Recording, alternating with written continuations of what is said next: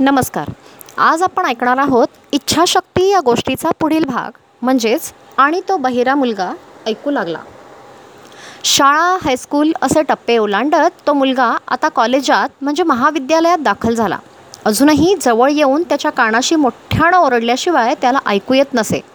पण तरीही तो बहिऱ्या मुलांसाठीच्या विशेष शाळेत मात्र गेला नाही. आम्हीही त्याला चिन्हांची भाषा खुणेची भाषा शिकवली नाही. त्यानं सामान्य माणसासारखं आपलं जीवन जगावं असाच आमचा आग्रह होता. त्यानं इतर मुलांबरोबर खेळावं त्यांच्यासारखं जगावं असं आम्हाला वाटायचं.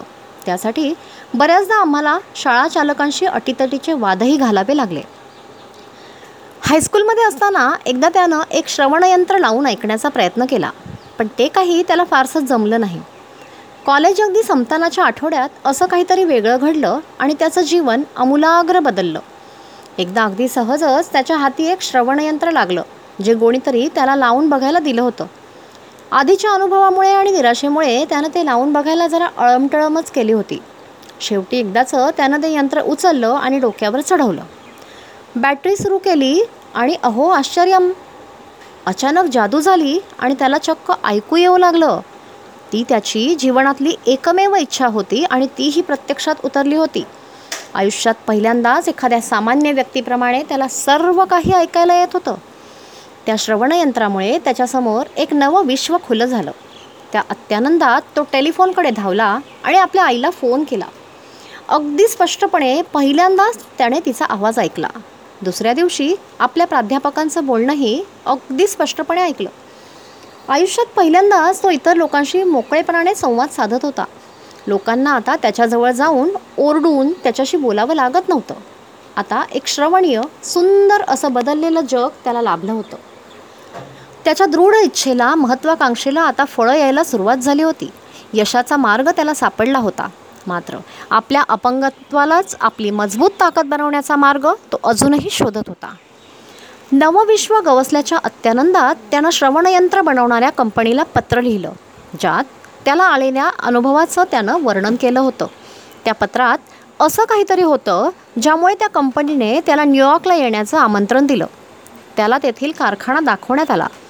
तो चीफ इंजिनियरशी बोलत आपल्याला गवसलेल्या विश्वाबद्दल त्याला सांगत होता. त्याचवेळी एक अद्भुत विचार त्याच्या मनात चमकून गेला आणि त्या विचारानं त्याला आपल्यातील न्यूनतेचं रूपांतर मौल्यवान भांडवलात करण्याचा राजमार्ग सापडला. तो राजमार्ग त्याला त्याच्यासारख्या हजारो लोकांच्या जीवनात आनंदाच्या रूपानं आणि प्रचंड संपत्तीच्या रूपानं यश मिळवून देणारा होता. क्षणार्धात चमकून गेलेला तो विचार होता. योग्य अशा श्रवणयंत्राच्या अभावी त्याच्यासारखे जे लक्षावधी लोक श्रवण सुखाला मुकले आहेत त्यांना तो आपली कहाणी सांगून त्या व्यंगावर मात करण्यासाठी सहाय्यक ठरू शकेल. पूर्ण महिनाभर त्यानं यासाठी अफाट कष्ट केले. अविरत संशोधन केलं. श्रवणयंत्र तयार करणाऱ्या कंपनीच्या विक्री व्यवस्थेचा अभ्यास केला.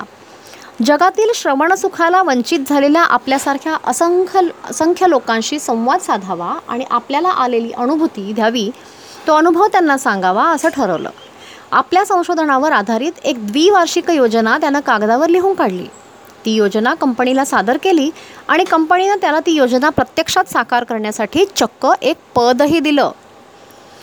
त्यानं कामाला सुरुवात केली. तेव्हा त्याला कल्पनाही नव्हती की त्याच्यामुळे त्या लोकांच्या आयुष्यात आनंदाचं एक नवीन दालन उघडणार आहे. जे बहिरेपणामुळे त्या आनंदाला मुकले होते आणि सामान्य लोकांप्रमाणे एका नवीन जगाचे दरवाजे त्यांच्यासाठी उघडणार होते. मी आणि ब्लेअर म्हणजे माझा मुलगा त्याच्या आईने त्याच्या मनाची जर आजच्यासारखी मशागत केली नसती तर मात्र तो आयुष्यभर नक्कीच मुका आणि बहिराच राहिला असता. मी जेव्हा त्याच्या मनात एखाद्या सामान्य माणसाप्रमाणे ऐकण्याची बोलण्याची सामान्य जीवन जगण्याची इच्छा जागृत केली त्यावेळी निसर्गानंही आम्हाला शंभर टक्के साथ दिली. निसर्गानंही त्याची बुद्धी आणि बाह्य जग यांच्यात एक असा पूल बांधला ज्यामुळे अपेक्षित मार्गाकडे वाटचाल सोपी झाली. एखादी ज्वलंत इच्छा आणि सच्ची महत्त्वाकांक्षा जेव्हा मूर्त रूप घेते तेव्हा तिचे मार्ग कळत नाहीत उमगत नाहीत. ब्लेअरची सामान्य माणसाप्रमाणे ऐकण्याची इच्छा अतिशय तीव्र होती आणि खरंच ती सफल झाली. ती जर तीव्र नसती तर आपल्या जन्मजात व्यंगामुळे त्याला उपजीविकेसाठी हातात कटोरा घेत आणि विक्रीसाठी पेन्सिली विकत आयुष्य काढावं लागलं असतं. तो लहान असताना त्याच्या मनाला उभारी देण्यासाठी मी त्याचं हे व्यंग त्याला फायदेशीर ठरेल हे बिंबवलं खरं. पण भविष्यात तेच खरं ठरलं म्हणूनच ठाम विश्वास आणि तीव्र इच्छाशक्ती यांच्या जोरावर कुठलीही अशक्य गोष्ट शक्य होऊ शकते. ही क्षमता निसर्गानं प्रत्येकाला मुक्त हस्ते दिली आहे. आपल्याला ते ओळखता येत नाही इतकंच.